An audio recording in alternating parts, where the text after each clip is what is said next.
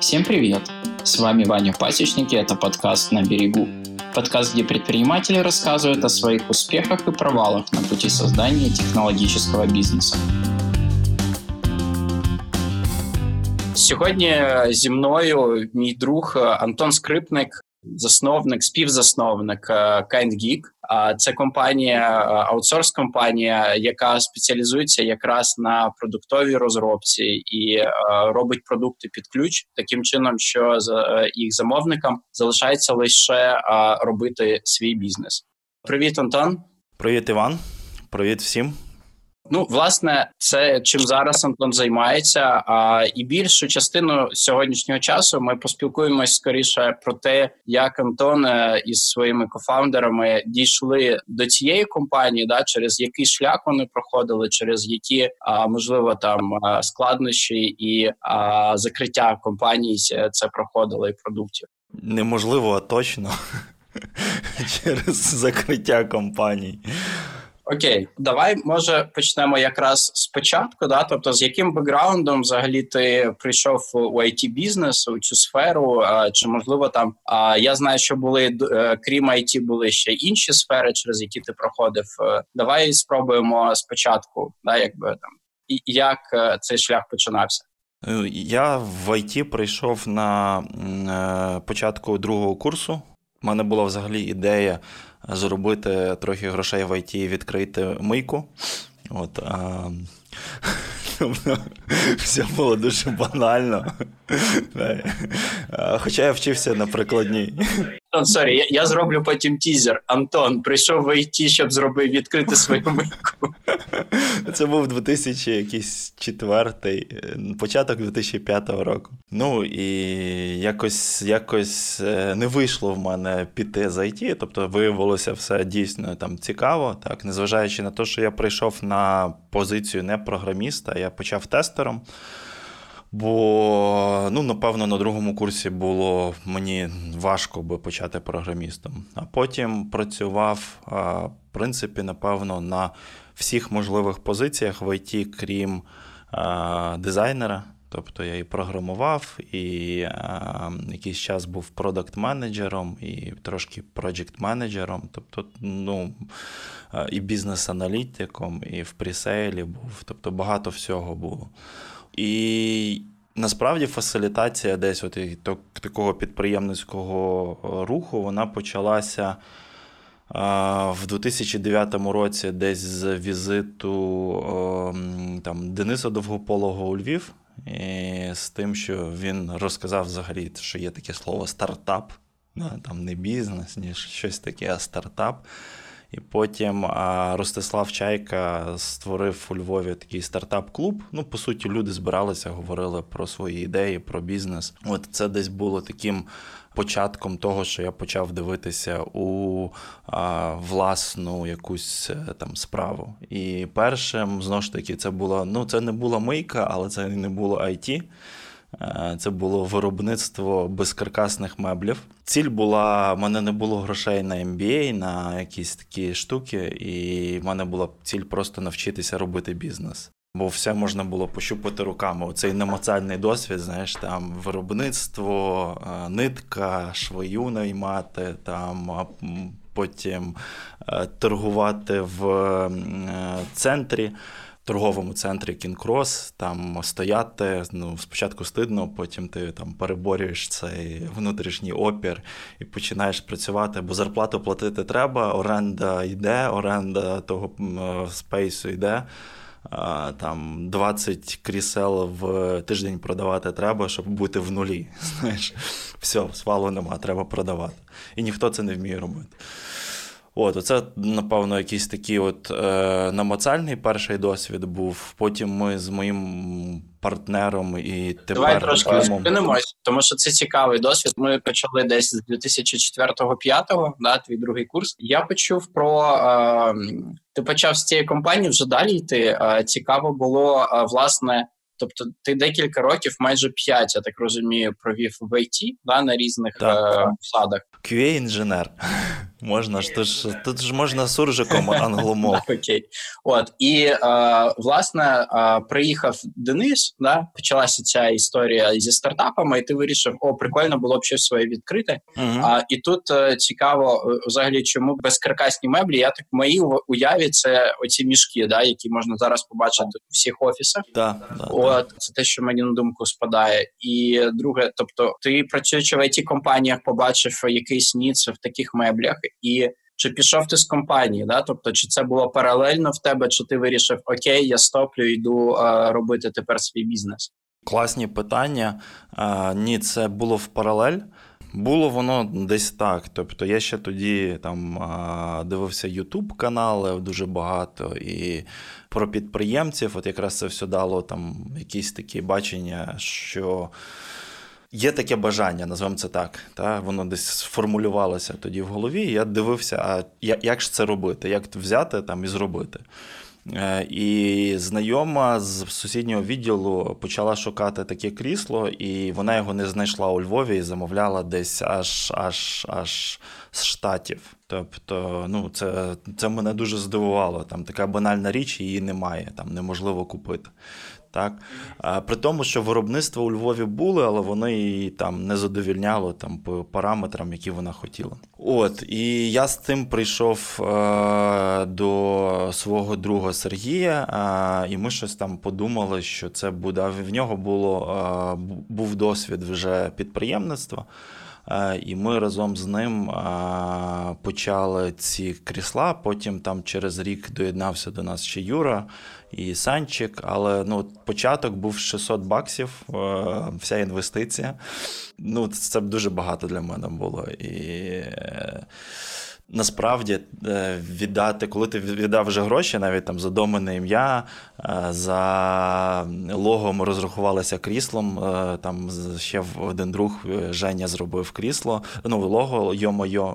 І потім, коли ми вже почали, тобто ми йому там з гордістю йому завіз в його офіс крісло у мене було персональне щастя.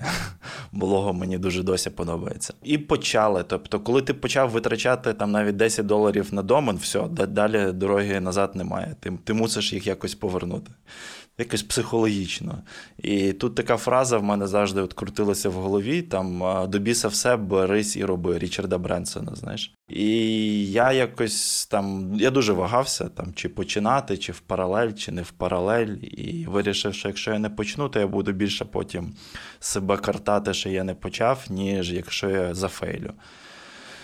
Ну, це от була основна мотивація. Це були там дуже важких півтора роки. Дуже там. Тобто, це ти встаєш в шостій, в сьомій ти в цеху, а швия починає в сьомій, в десятій е, ти в офісі, а ще після швої ти на 8.30 заїжджаєш в кінкрос, щоб там перевірити, що все нормально стартане до 10 А, Ну і суботу-неділю ти там, і після е, офісу ти теж там. Тобто.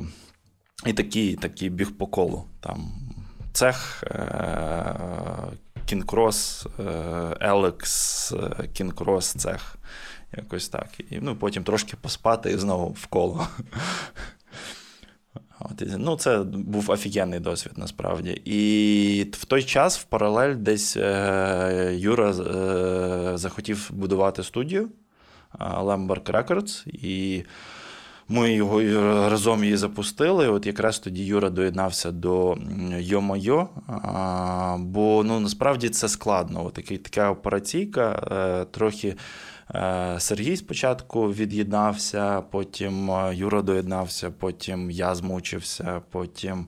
Тільки я тим почав займатися. Тобто там в кінці, десь вже там 2014 рік, тобто воно було тільки там ця операційка на мені. От, Воно якось так. Це не були там продажі, купівлі, це просто от була якась така група людей, яка тим займалася, і коли ти тим займаєшся, ти там получаєш з того якісь гроші, якщо вони є. Якщо нема, то витрачаєш свої, щоб воно все функціонувало. Бо з'являється... Я якраз хотів питати, тому що ти цікаву дуже тему е, зачепив. Е, фактично, там, якщо брати канони там стартапів і читати якісь книжки, да, там в більшості книжок пишуть, що там бізнеси фейляться через те, що там сваряться фаундери да, там, на першому етапі. Да, якби Як у вас тут е, із Юрою, і Сергієм? А, тобто ви спочатку робили бізнес, а потім а, е, е, думали в кого які долі, або ви якось домовлялися а, спочатку, або ну там я, я почув, що потім там на протягом цього бізнесу да там хтось виходив, там у когось якісь функції змінювалися. Як ви тут е, ну фактично це операційний бізнес? Це е, я так розумію. Ну там ніяких інвестицій не було, тільки ваші гроші та бутстреп, да, якби, але все рідно е, ви якось витягали звідти гроші або переінвестовували. Як тут ви? Ну ми з Сергієм домовилися від початку 50 на 50, і ми вкладали відповідно в рівних долях, що потрібно було і ділили прибуток так само в рівних долях після того, як е, відмінусуємо всі витрати. Потім, коли Юра доєднювався, то він доєднювався по суті з моєї долі. Тобто ми з ним поділилися теж 50 на 50, там лишилося 25 на 25. От. Ну і це це, це було, знаєш, там у нас не було якоїсь такої entity чи ще щось. Тобто, це було там потреба десь е, грошей, фан е, і не фан, і робота. І мені потрібна була просто допомога. а і тому тому я я доєднав Юру. Тобто мені просто не вистачало в якийсь момент я закінчувався. От і все. Тобто, серед дня. І так співпали е, зорі. Тобто, що от ми з Юрою попробували тоді перший раз попрацювати там разом. Тобто це от якийсь такий момент. І ну і в паралель багато всього відбувалося. Тобто, в паралелі відбувалася студія. Потім, коли от якраз е, ми там призупинили, можна сказати, там з Юрою разом. Е, Йо-майо, то тоді вже там ми. Почекайте, по роках це як було? В паралельно моїй роботі, от якраз тут якраз цікаво, що в 2010 році я познайомився з Русланом Савчишином. І е, це е, класний підприємець з Тернополя. В нього продуктова компанія в той момент була е, Magnetic One. Вони от суто випускали масово продукти. І ми дуже цікаво спілкувалися на цьому стартап-клубі з ним, з Ростіком. І Досвід тоді компанії Alex, е, він був по продуктам, можна сказати, ну.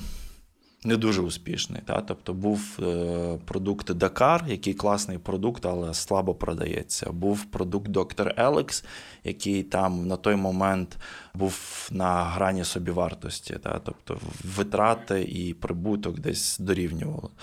І водночас познайомилися з Русланом, в якого там він маленькими продуктами, постійно запускав їх успішно і заробляв. Да? Тобто це був якийсь такий вау-ефект.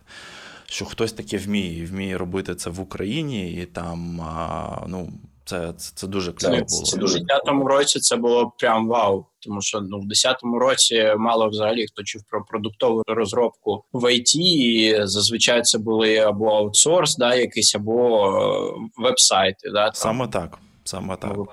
А він робив невеличкий, там, наприклад, migration е, плагін, е, мігранути базу з Magento на там якийсь е, інший двіжок, там e-commerce. Або такі невеличкі додатки для e-commerce, і вони дуже класно продавалися. Тобто в нього була екосистема ну, розуміння, як от, е, людей е, сажати на підписку навіть там, або продавати продукти. І ми поговорили, і е, тоді, по суті, домовилися дві компанії Alex і Magnetic One про спільний продукт, про спільний сервіс Software Statistic Service, який мав збирати аналітику з софта там, які ти розробляєш, і як DLL там туди підключатися, і потім надсилати нам на сервери. Ми обробляємо, ми даємо тобі розуміння, що відбувається з твоїм софтом після того, як його викачали. Тобто, ну, зараз такого багато, а тоді, скажімо, це ну, була потреба, особливо для десктопу.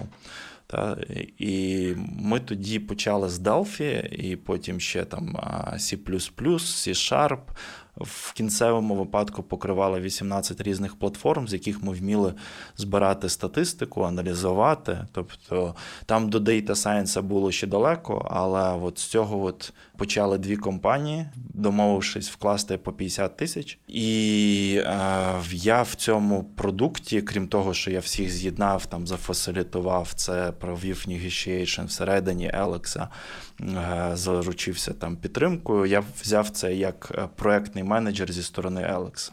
Ну і так воно там, в принципі, відбувалося до поїздки е, на конференцію.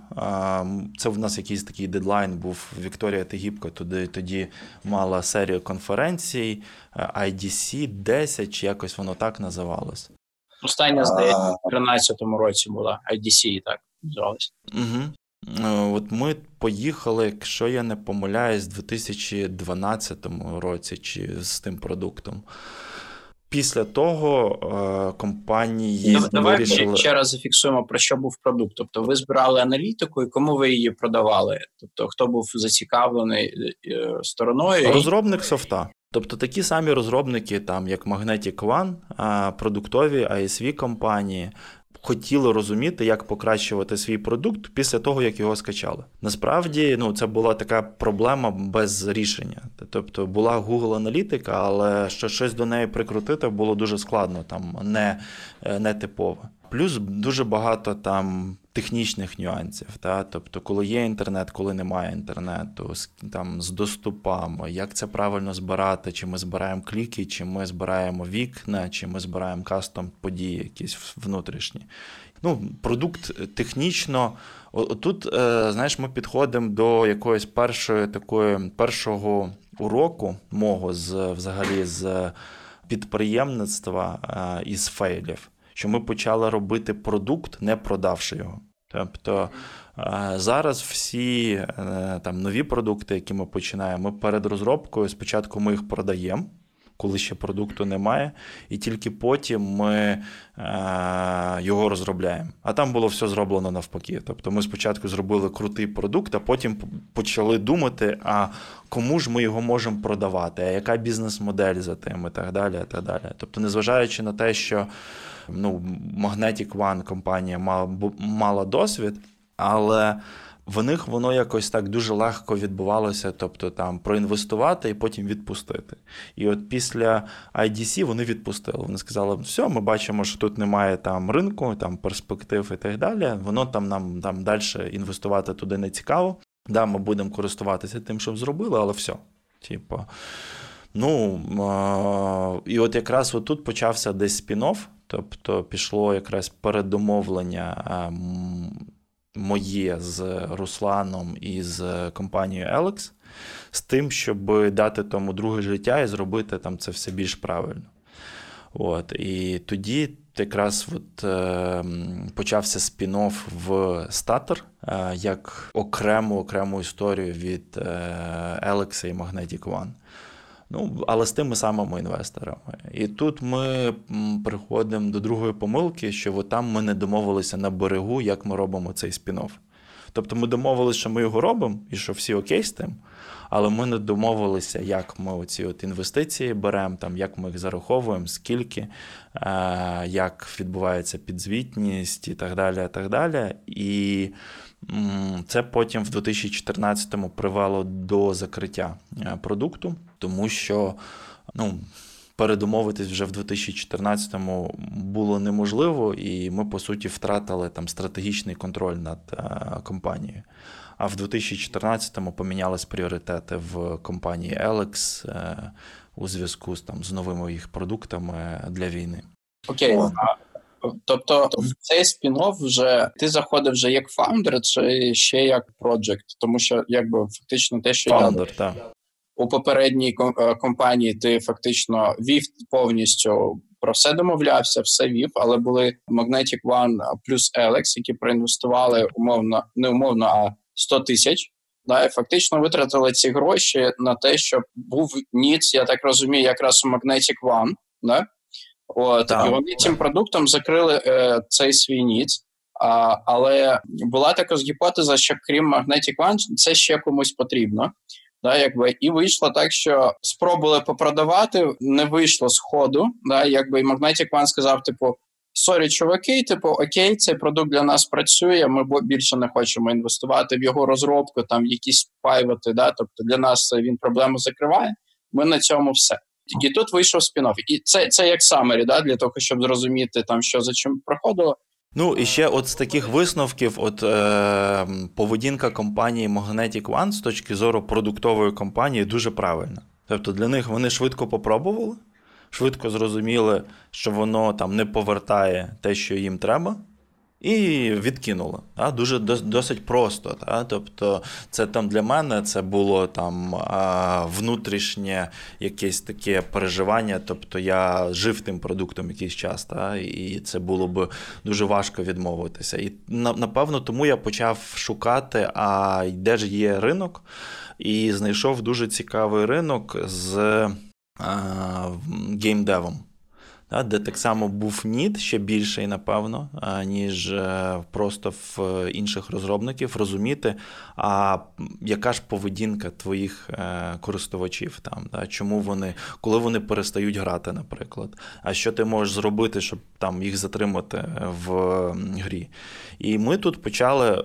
Я би сказав більш правильно. Тобто ми почали з того, що ми почали говорити з нашою цільовою аудиторією, з продакт-менеджерами, взнавати їхні ніди і потім перебудовувати, будувати там з нуля продукт.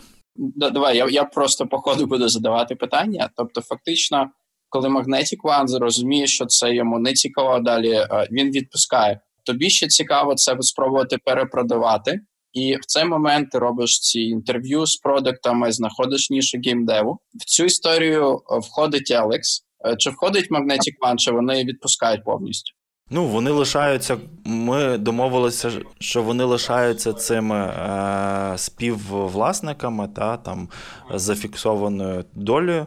А, але там далі, а, е, якщо хоче, Елекс він доінвестовує. Так, Відповідно, там доля перерахується.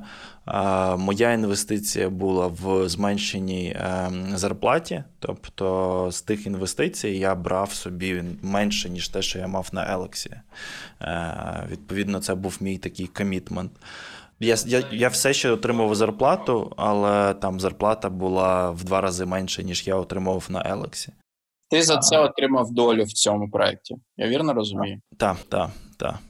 І от тут це це, от, це було абсолютно неправильно зроблено. Тобто зараз е, в ретроспективі я би сказав, що треба було ті всі гроші конвертнути в е, convertible loan чи в safe notes, зафіксувати там з якимось кепом, з дискаунтом, так, і брати суму грошей нову там не тільки в Елекса, а ще в когось пробувати там піднімати гроші під це. Uh-huh.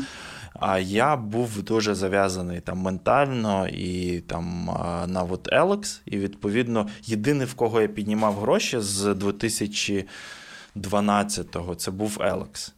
Тобто це з 2012 по 2014 е, це ще Елекс доінвестував 200 тисяч. Угу. Ну, це громадні гроші, але вони не були виділені е, всі відразу. Тобто вони виділялися ще там е, трьома раундами, трьома кусками. Вони були прив'язані до якихось майлстоунів, і ви їх досягали і виділялись нові, да? Так. Ти, ти, ти можеш сказати, що це могли бути за майлстоуни? Ну тому що там Аудиторія, яка нас буде слухати, їм також дуже цікаво там. Ну це прям велике питання, коли домовляєшся з інвестором, домовлятися про певні майлстоуни і розуміти, що це там умовно досяжні майлстоуни. Тому що я я чув про такі майлстоуни, які там просто хватаєшся за голову і думаєш, типу, окей, пацани, ну типу, ми їх не досягнемо за ці гроші. Да? Як я так розумію, що власне тут ви гарно спрацювали, тобто майлстоуни були там реальні, да, там досяжні, ви їх досягали, отримували наступний транш. Да? І як ви були впевнені, що це транш буде? Тому що інша історія, яку я чув теж на один раз, коли домовляються про ці транші, а потім інвестор вже е, емоції проходять, він вже більш тверезо дивлять, дивиться на продукт, да, якби більш тверезо до цього підходить. Він вже такий, а мені здається, що це вже не той перформанс або не той продукт, який я хочу. да, І починає там якось е, не йде в ці інвестиції, да, якби там знаходить варіанти, що щось в цьому майлстоні не так е, заделіверено, і треба ще доробити до цього майлстону. Як як ви тут е, залокетили цю суму, і як ви фактично з цим спрацювали? Нам не було виділено відразу 200 тисяч, і ми не домовлялися відразу за цю суму.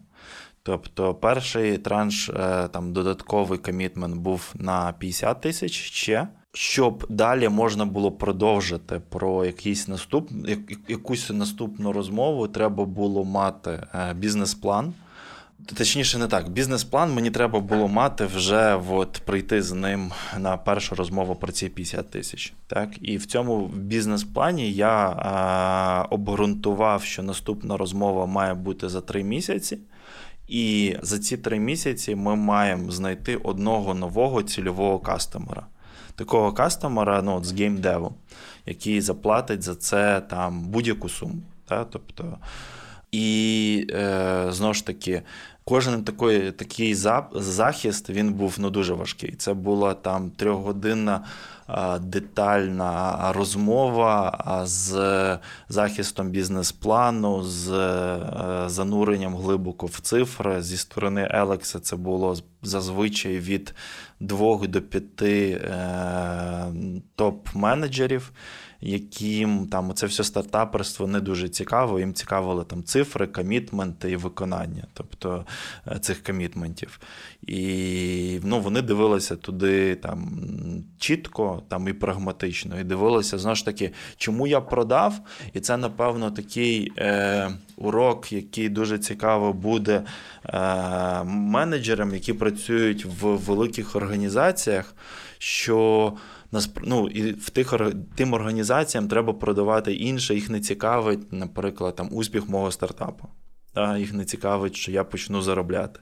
Їм цікавить, а що ж принесе це там для їхнього бізнесу. От тут цікавий момент був, що я їм продавав те, що це буде додатковим сервісом, який вони зможуть давати for своїм клієнтам, і бачити там, як в них іде бізнес, і відповідно будуть мати інструмент апселу, бо вони краще будуть розуміти, як іде бізнес в їхніх клієнтів. І ми почали серію таких продажів е, там клієнтам Alex з тим, щоб ну і плюс Alex далі продовжував позиціонувати це як свій продукт, що то теж там десь було їм е, вигідно. Та? Тобто, це там не тільки не, не суто аутсорс компанія, а компанія, яка розуміє, як робити продукти. Таке позиціонування було. І з тим, що в них мінялася стратегія там з.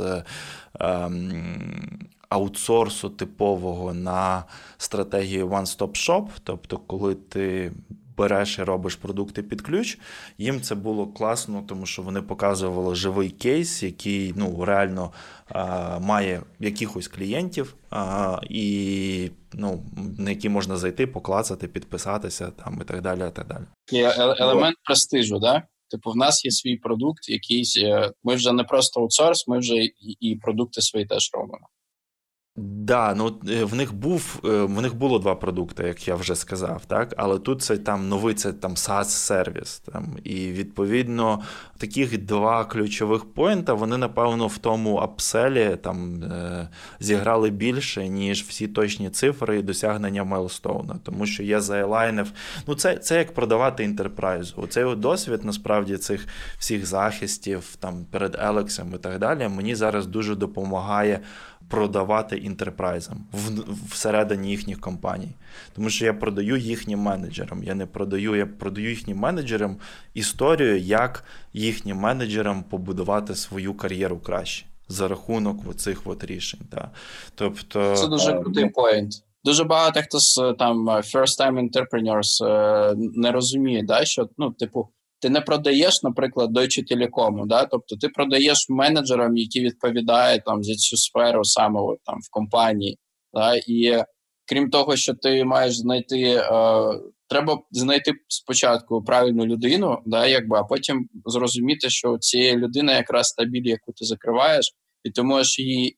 Е, цій людині фактично і продати, да, показати, як вона далі піде, да, тому що у вас є спільний цей діл.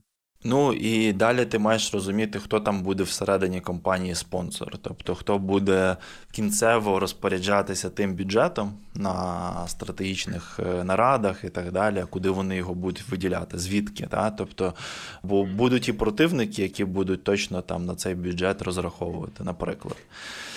Тобто внутрішню якусь кухню треба дуже чітко розуміти і, ну. От, от ці е, речі, напевно, ну не напевно, вони точно відрізняються від класичного підняття грошей. Е, Мене все тоді влаштовувало. Тобто, це було дуже класно, такі теплічні умови, тому що ну, інвестор виділив нам кімнату. Та? Ми могли користуватися додатковими сервісами, сервіс найму, міг піти до маркетологів, маркетингом, да? міг там піти до дизайнерів, взяти там дизайнера на трошки, не наймати собі в команду, а взяти там на трошки. І такі тепличні умови це другий фейл. Не можна от такого робити, не можна. Треба відразу, там, якщо це спін-офф повноцінний, то він має бути повноцінним спін-оффом. Ти маєш вийти там на вулицю, піти в інший, поїхати в інший офіс, попрацювати з дому і так далі. і так далі. Ну і bootstrap ити якомога більше, тобто менше використовувати ті сервіси, які тобі потім за bill ують. Тобто, ну, мені білили їх по внутрішніх рейтах, так, але все одно це це не так, якби стартапер витрачав гроші. Тобто ці 50 тисяч, вони ну, дуже, я би сказав, вони були використані з від'ємною ефективністю. Да? Тобто з ефективністю там як 25 би використав е, я, якби вийшов там просто на вулицю і почав би сам рекрутити, сам наймати людей, можливо, менш кваліфікованих, але там ми би все одно їхали. Ви слушаєте подкаст на берегу. Це звучить е, те, що я зараз почув е, між рядками. Це звучить як шкура на кону. Да? Тобто нова книга ця Талеба те, що він каже, що типа, чуваки, коли там робиш, умовно кажучи, на півшишечки, да, то це типа не не працює так. А коли ти починаєш вже прям ти, ти все поставив, да, там воно якби ти страждаєш десь, да, якби е, ризикуєш, і фактично це тебе заставляє е, прям е, гристи, прогризати цей бізнес. 100%. 100%. Тобто треба skin in the game. І тут ще один момент з skin in the game, який от відбувся. Е, це оця вся трансформація вона відбувалася якраз коли я пішов в католицький університет вчитися на програму MS in Technology Management. А, І... Давай sorry, я я тебе переб'ю. Давай ми закінчимо ту історію, тому що вона якось так залишилась. 14-й е, рік ви їдете так спін-офф, да, якби. Ні, спін-офф раніше, спін-офф 13-й рік, 12-й, 13-й, десь отак. А 14-й ми вже повністю закрили все. Тобто, в 14-му, от, е, в травні, е, мені довелося всіх звільняти. Тобто, ну... Окей, тобто, ви взяли знову ці гроші. Ну тобто, декілька етапів. Я я почув про три місяці, мабуть, ще були ще декілька, да, там три місяці, три місяці, коли ти приходив до Елексу, казав. Чуваки, ось мій milestone, ми його досягли. Треба ще грошей, тому що так. Да, якби і фактично таким чином за декілька разів вони дали сумарно 200 тисяч. І mm-hmm. як настав, е, коли ви зрозуміли, що треба е, зачинятись, що це там не знаю, не летить, бізнес не працює, або е, який був тут поінт? Я, я так розумію, що католицький університет пізніше, так? Угу. Дивися, перше до чого до чого я прийшов, коли от ми зробили цей спін-офф, коли я зробив цей спін-офф, що мені потрібен не я, мені потрібні ми, мені потрібна команда. І е, я тоді познайомився з е, Олегом е, Паньківим в в Католицькому університеті. Він зі мною вчився, хоча ми разом працювали на Елексі, але я його не знав на Елексі. І ми разом попали в одну групу. І я його, ну він технічно був дуже толковий, він технічно є дуже толковий. І ми, я його запросив як CTO в цей стартап. Е, і так само я запросив е, Юру як бізнес-девелопмент менеджера. І відповідно там і Олега і Юру я хотів запрошувати на долю. Е, і я пішов там до тоді інвесторів, і от почалася розмова про виділення долі. І ну, по суті, ми домовилися про option і про наступний milestone, що якщо ми його досягаємо, то Юра і Олег отримують свої частини в компанії. Так. Якби це був ще до того Safe Notes, то тоді все було б окей, тоді б я міг це виділити сам. Та? Тобто мені б не треба було Елекса. І отут е, той момент, коли один з інвесторів він вже заміняє, по суті, він е, лізе там в операційку і в стратегічні речі. Що що негативно. На той момент ти був мажоритарним власником. чи... Ні, ні, ні, Елекс. Елекс, окей. Ну, фактично, якби будучи мажоритарщиком, вони і е, мали право голосу по операційним всім. Так. Ну ми замість того, щоб е, ми ділили шкуру невбитого медвідя, замість того, щоб чекати, коли реально можна щось оцінювати, ми ділили от відсотки, абстрактні відсотки від там абстрактної компанії. Так. Це був якраз такий мінус, але в мене було щире бажання, от, е, щоб це була команда над тим працювала, не я сам. І от якраз коли доєдналась команда, ну пішла от дуже така сильна двіжуха. Ми підписали тоді Елінве, там на річний контракт. Е, один з біздевів Нестор поїхав на цей е, в Каліфорнію. Ми змогли його відправити, щоб він походив там по гейм-студіям. Ми тоді придумали лідогенераційну машину, яка потім стала основою CoinGeek. Тобто, як аутрічити бізнес, як його а, взагалі виходити на зв'язок, що йому давати. Тобто була така збудована професійна лійка, коли ми могли там гарантовано мати чотири розмови на тиждень з продуктами в гейм-студії. А Чому ми закрилися? Ми закрилися через те, що коли ми все виконали і прийшли там до наступного раунду. Якраз коли е, мали видавати акції, якраз Юрій і вибач, не запам'ятав е, другого і Олегу. Угу. І якраз почалася війна з Росією, і е, компанія просто мала вже інші пріоритети. Я запропонував тоді зробити таку трансформацію. Я тоді консультувався з Денисом Довгополовим, як це зробити. Він каже: ну, треба передомовлятися, щоб е, трансформувати це все в Convertible Note. Ну, як е, дивно, е, Magnetic One погодився на це, а Alex ні. Тобто, ну, причому вони нічого не втрачали. Як, Якось дивно, але ми зрозуміли, що в нас вже грошей на наступний місяць немає і треба розходитись, мені треба звільнити всіх. Який на той момент burn rate був, якщо не секрет? 18 тисяч в місяць. З них, причому 9 це був Амазон. Ага, окей. А МРР якийсь був вже також. Так, дві з половиною. Окей. Ну так, да, ще ще великі мінуси там до окупності, ще ну, треба було попрацювати. Ну, от якось так. Да? Тобто ми спробували оптимізувати там і Amazon, і е, з тим, щоб запакувати так, щоб можна було його перевідкрити. так. Але не знаю, от цей оцей місяць, коли ти вже прийняв рішення закрити, він дуже дуже стресовий, тобто абсолютно для всіх. Тобто Юра був так шокований, та, тобто він шокований, з іншої сторони, якось в нього з'явилась нова така. Інше інше бачення, та, тобто, що це от бажання, щоб ніхто більше не міг е, вказувати нікому, що робити. Так? І в мене з'явилося там таке якесь внутрішнє, внутрішнє бажання це от зробити, але все ж таки було страшно от лишитися без інкаму. Та? Тобто, коли ти там з 2004 чи 2005 отримуєш там стабільний інкам, може лишитися без нього, ну дуже-дуже страшно. Да? І е, Олег тоді влаштувався як CTO в іншу компанію, в аутсорсинг пішов в е, QArea, чи якось так називалась компанія.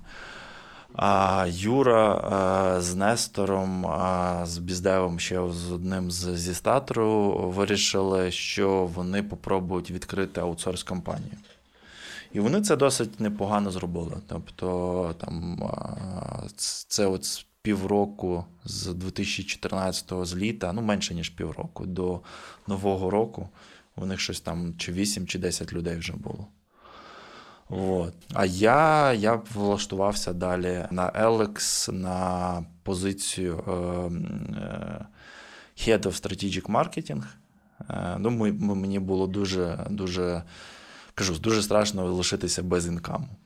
От. І я продовжував будувати е, там продажі на Елексі, там продажі і маркетинг під продажі. Тобто там е, півроку були досить такі інтенсивні.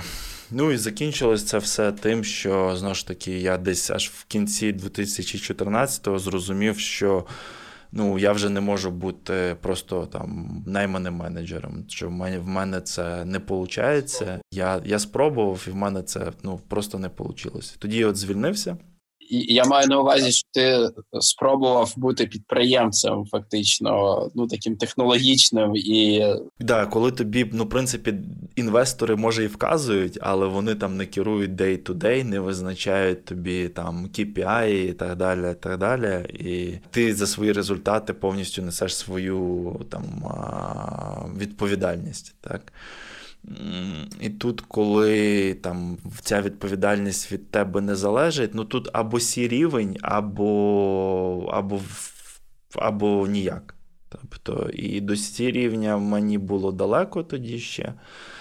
Відповідно, ну, ми розійшлися з Елексом. Це був грудень місяць 2000. 14-го.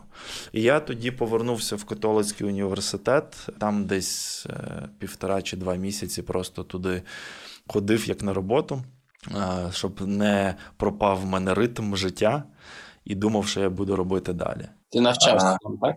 Я в той час ще не навчався там, але ну там для студентів і для випускників є опція, що ти можеш там букати кімнату собі безкоштовно і там працювати над науковими роботами чи не над науковими роботами, можеш використовувати facilities. І тоді, от якраз це дуже допомогло пережити мені цей от момент е, незрозумілості, ну, де ти не зрозуміло де, не зрозуміло, що робити далі, без інкаму в пустоті, але було класно. Тобто було дуже так, знаєш. Складно передати це відчуття, е, але воно було таке дуже світле, що от все ж таки дуже страшно, але все правильно відбувається. І я тоді знову ж таки е, написав Юрі, кажу: Юра, я тут хочу робити аутсорс компанію там, чи іншу компанію, не знаю, але хочу робити з тобою. Типа, мені пише там: а навіщо ти мені? У мене тут є там компанія, навіщо ти мені? Кажу, ну давай поговоримо про це. Там діалог почався, знаєш. То, то саме Олего написав. І ми потім зустрілися 17 февруарі, в, причому поїхали в Київ. Е, поїхали в Київ, коворкінг, е, в класичний київський коворкінг, в перший київський коворкінг. От, І там провели, е, по суті, день за плануванням нової компанії.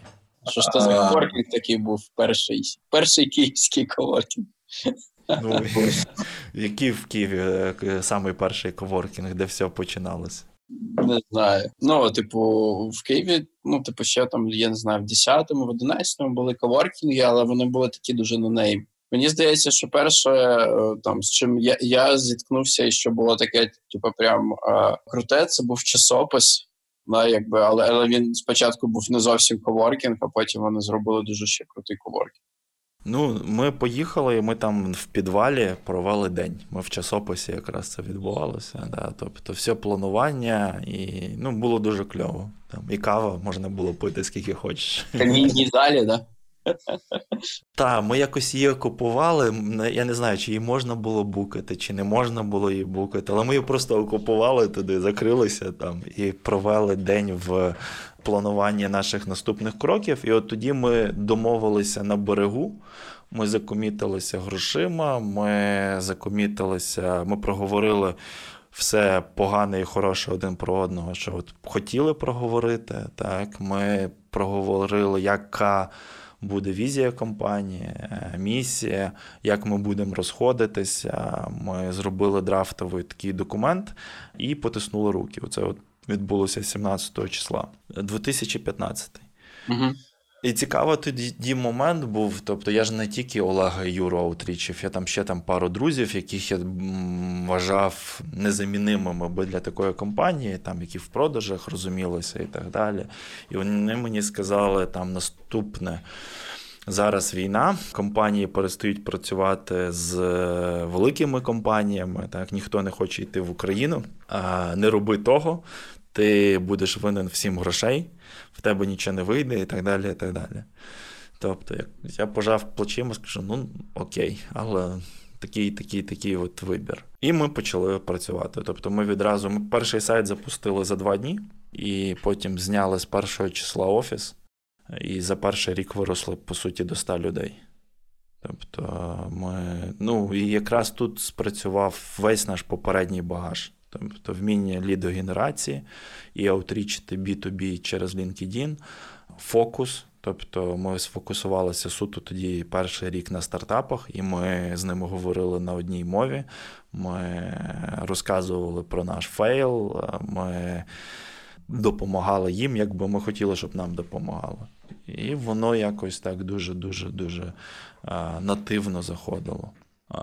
От Якось так. Ну і ще одне, що ми там вирішили е, на початку, на березі, що ніяких інвестицій там ми не хочемо. Це на безпека. Да, да. Що ми це от всі гроші, що ми поклали, і ми на них йдемо стільки, скільки вийде. І ми жодного разу не докладали. Тобто там як от закомітились, так і почали. По-перше, да, дуже крута історія, така через багато складнощів, відкриття, закриття. Дуже довго. Я так розумію, з 2000 десь 4-5 по 2014 майже ти пропрацював фактично там плюс-мінус, можна сказати, Велексу. Тобто це десь майже 9-10 років. Да? Тобто, це я думаю, що це там гарна зарплата, стабільна прибуток. Да? я думаю, якраз коли я думав запускати цей канал, я думав, що дуже цікаво було б якраз е, дістатися там тих розробників, да там е, тих там співробітників там наших аутсорс компаній, тому що є бачення того, що. Ну, фактично, треба працювати над продуктами, треба там виходити, робити нові якісь свої компанії, да, тому що ми там, мабуть, в аутсорсі як країна вже десь там досягли да, там якийсь е, потолок. Мабуть, і було б цікаво там якраз дістатись тих людей, які зараз ще працюють е, в аутсорс компанії. Ну мабуть, я не, не правив, тому що я сказав, що досягли а, потолку, тому що зараз я бачив а, е, багато предікшенів, як ми ростемо. Да, там скільки кожен рік нових розробників да від а, знаходиться. Це щось я розумію твою концепцію і ідею, і це та суть, яку я зрозумів. От знаєш там в долині. В долині, коли ти е, старту Кейнгіку в 2016 році я попав в Америку там перший раз в житті, і там ну, справило таке класне враження, і дуже багато заставило переосмислити. Знаєш, що всі пробують збудувати там десь в своїх локаціях. Е, або Нову Каліфорнію, або е, Новий Тель-Авів, не задумуючись про те, а що в нас вже є в нашій екосистемі. І що є в їхніх екосистемах ключове. Тобто, ну, зрозуміло, що в Каліфорнії, окей, не зрозуміло, але мені стало зрозуміло, коли я попав туди, що в основною частиною екосистеми є студентство і Стенфорд. Та? Тобто, це є те місце, де люди з'єднуються, і вони отримують довіру один до одного. Так? В Тель-Авіві це армія. Тобто, коли ми почали працювати, ми ну, одними з нашими першими клієнтами це стали став Ізраїль. І Тому що вони straightforward, тому що вони straight to the business, і взагалі там, ну, як на мою думку, одна з найкрутіших е, націй, з якими можна працювати.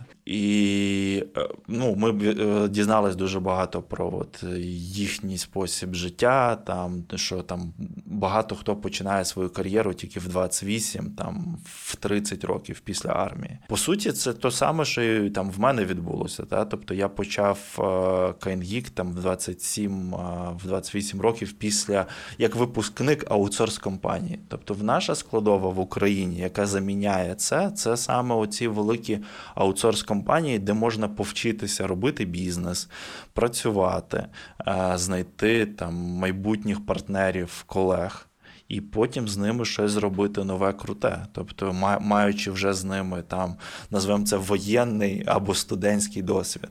Це це от наш, наш варіант е, Стенфорду і наш варіант армії. Тому ти 100% правий, що буде вже є дуже багато історій, там таких, от, які екс-круті. Хлопці і дівчата з аутсорсингу роблять продуктові стартапи, там. Ну і ми робили CainGeek не для того, щоб там все життя робити там аутсорсинг. Так, тобто ми вже запустили два продукти. Я якраз хотів зараз вже е, ще спитати. Я знаю про вас новий продукт, да, якби там з тим багажом, який у вас вже є, і з тим е, досвідом. Розкажи якраз, і я думаю, що на цьому можемо е, закінчувати. Да, якби така від аутсорсу до продукту всередині, а всередині іншого аутсорсу, да, потім до свого аутсорсу, да, такого продуктово орієнтованого, і тепер знову до свого продукту. Така в тебе цікава історія виходить. Е, ну, коли ми домовлялись на березі, ми домовлялися, і в нас ну, було таке враження. Ми дуже змучились від інвесторів, і ми не хотіли, щоб нам хтось колись щось більше вказував, що робити, так е, маючи на нас вплив, там важель, е, якийсь там грошовий і так далі. І ми будували CoinGeek як місце, куди нам буде хотітися йти кожен день, так, працювати, де ми. Е, сформуємо класні команди, де ми сформуємо класні команди. Оце, напевно, от основне там компетентні класні команди, з якими. Потім можна буде запускати нові речі. Так, перше, що ми спробували запустити, це був соціальний е, продукт Львівленд, це Вікіпедія про Львів. Ну і вийшло досить там класно. Та? Тобто, це робили і роблять ті самі е, люди з біздеву, і ми зрозуміли, що ми можемо, ми маємо там можливість часову запускати інші продукти. Потім ми почали е, роботу над гікхабом, але ми почали з того, що я взяв телефон набрав 10 потенційних клієнтів майбутнього гікабу і запитався, чи вони куплять і чи вони заплатять гроші вже. Що це таке? Що таке гікхаб? Да. Як я продавав, я продавав це дуже просто. Це місце для прийняття рішень, да? тобто, яке закриє біль, тобі е, дасть інформацію по всьому, що відбувається в тебе в компанії. Да? Тобто, це якась така суміш ERP і HRM, де ти скоротиш прийняття рішень там з двох тижнів, як воно зазвичай зараз, до е, 10 хвилин. Принципі, всім все стає зрозуміло, в кого є там ті самі болі, що в мене. Так? Що немає єдиної точки збору інформації. Є там 5, 10, 20 різних систем. І тобі, щоб прийняти рішення, треба Е, зібрати інформацію з усіх цих систем. А вона там ще може бути не оновлена, тобто попросити команди, які працюють з тими системами, актуалізувати цю інформацію, і потім тобі вона вся згружається в якийсь Excel або спредшіт, так, і ти маєш достатньо інформації, щоб зробити рішення. І це там рішення займає в тебе там від 3 до 5 хвилин, але підготовка до прийняття того рішення ну, тиждень в найкращому випадку, а інколи і два. І ну, оце і я продавав і продав. І ми тоді, окей, раз є клієнт, давай робити продукт. Угу. І зараз, от під час кризи, запустили другий продукт SignSpot. Це знову ж таки B2B платформа для аутсорс компаній по обміну лідами, ресурсами. Ми запускали це з однією метою, що немає такого місця, крім там чатів, фейсбуків, від яких всі змучилися. І хочеться мати простий інструмент, і якраз під час кризи, що він дуже актуальний. Тобто від ідеї, де робимо до запуску три тижні. І ми мали за перших два тижні 100 реєстрацій. 100 компаній зареєстрували за два тижні. Тобто ми так попали просто в біль Я, як це виглядає? Тому що, ну, наприклад, я думаю, що як аутсорс компанії ви конкуруєте між собою, і а зараз я почув, що це інструмент, якому я можу шерити свої ліди із іншою аутсорс компанією. Тобто, як е, це і людей, і вакансії. Я проспівбесідував зараз близько 250 компаній, от починаючи з травня до зараз. Ага. Це громадна кількість компаній. Жодної нема схожої одну на іншу. Ні по технологіям, ні по спеціальностям, ні по досвіду. Е, в нас типова проблема була, ну і не тільки в нас, на Елексі вона була така сама, але я тоді не переконав нікого це зробити.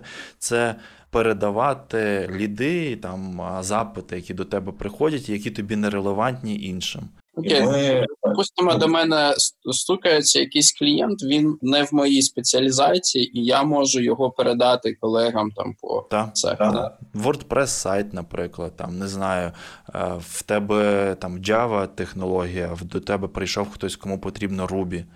Так, Ти можеш ага. або з кимось зробити цей проект, в кого є Ruby експертиза, а там в тебе там, не знаю, мобайл розробка, наприклад.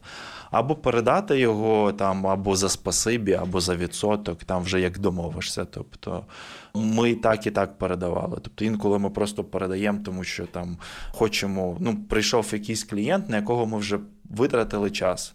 там провели декілька розмов, зрозуміли, що йому треба, зрозуміли, що ми йому не підходимо, але він нам сподобався. Ми хочемо йому допомогти. І ми йому передаємо його, не просто відпускаємо, кажемо, ні, ми цього не робимо.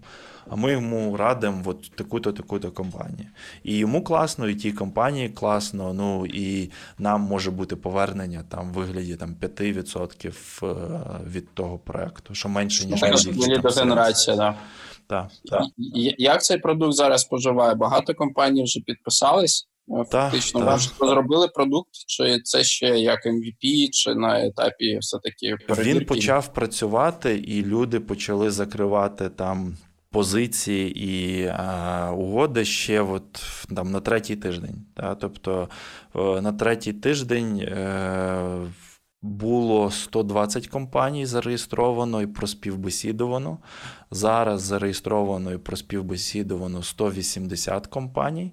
І ще ну, проспівбесідувано більше. Я провнув 180, і ще десь 50 зараз очікують на співбесіду.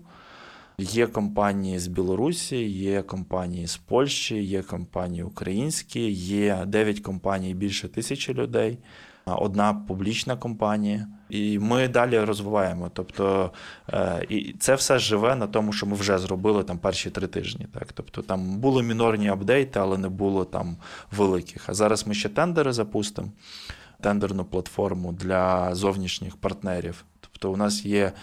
Е, велика мережа партнерів, яких ми недовикористовуємо. Ну, класично тобі важко працювати з партнером, який приносить ліди, бо він приносить. Знову ж таки, дуже багато нерелевантного. Якщо ти це не вмієш брати, то він втрачає інтерес працювати з тобою. Так, Він починає ще з кимось, ще з кимось, ще з кимось. Але таких людей дуже багато є. І ми хочемо дати їм інструмент пошуку а, компаній там, з України, з Білорусі, з Польщі в вигляді проведення тендерів. Ну, оце от наступний етап десь в вересні буде.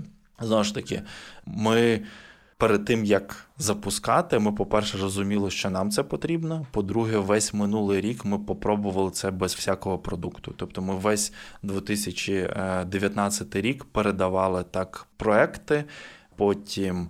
Співпрацювали з декількома компаніями, тобто, наприклад, з Symfony ми співпрацювали, з компанією Alex співпрацювали, з трьома запорізькими компаніями, потім з компанією з Харкова ми передали їм Ruby проект, е, це компанія Павла Обуда.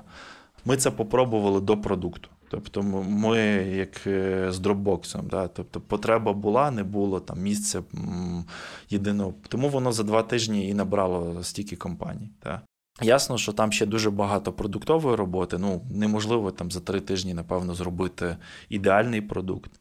Але взагалі, то, що нам вийшло за три тижні, це запустити, просто вийти в продакшн від там, да, ми це робимо до продакшену, і що компанії реєструються і можуть щось корисне зробити, це Ну я думав, що нам на такий продукт треба хоча б 3-4 місяці внутрішні. Ну, це дуже нереально, да. Це це типа раз, і і ви вже в продакшені. У нас магії було, що ми, в принципі, перемкнули проспрацьовану компанію з гік, ну, команду з гікхабу з розробки на новий продукт. Оце от була там певна магія. Плюс, ну я думаю, що вони якісь е, наробки точно використали з гікхабу в SignSpot.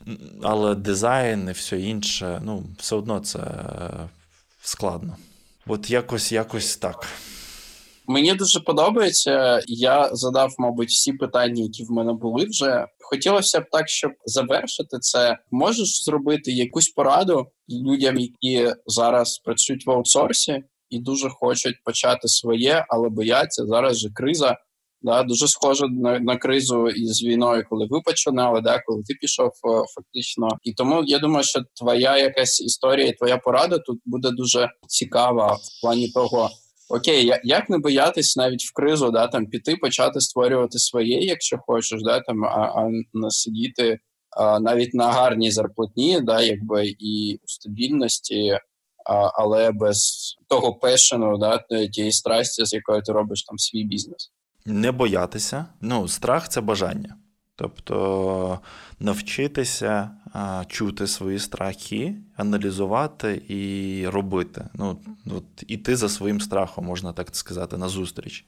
Бо на початку дуже страшно, ти не розумієш там однозначно, там я був не найкращий SEO на початку, ні в першому стартапі, ні в другому. Це постійне навчання, робота над собою.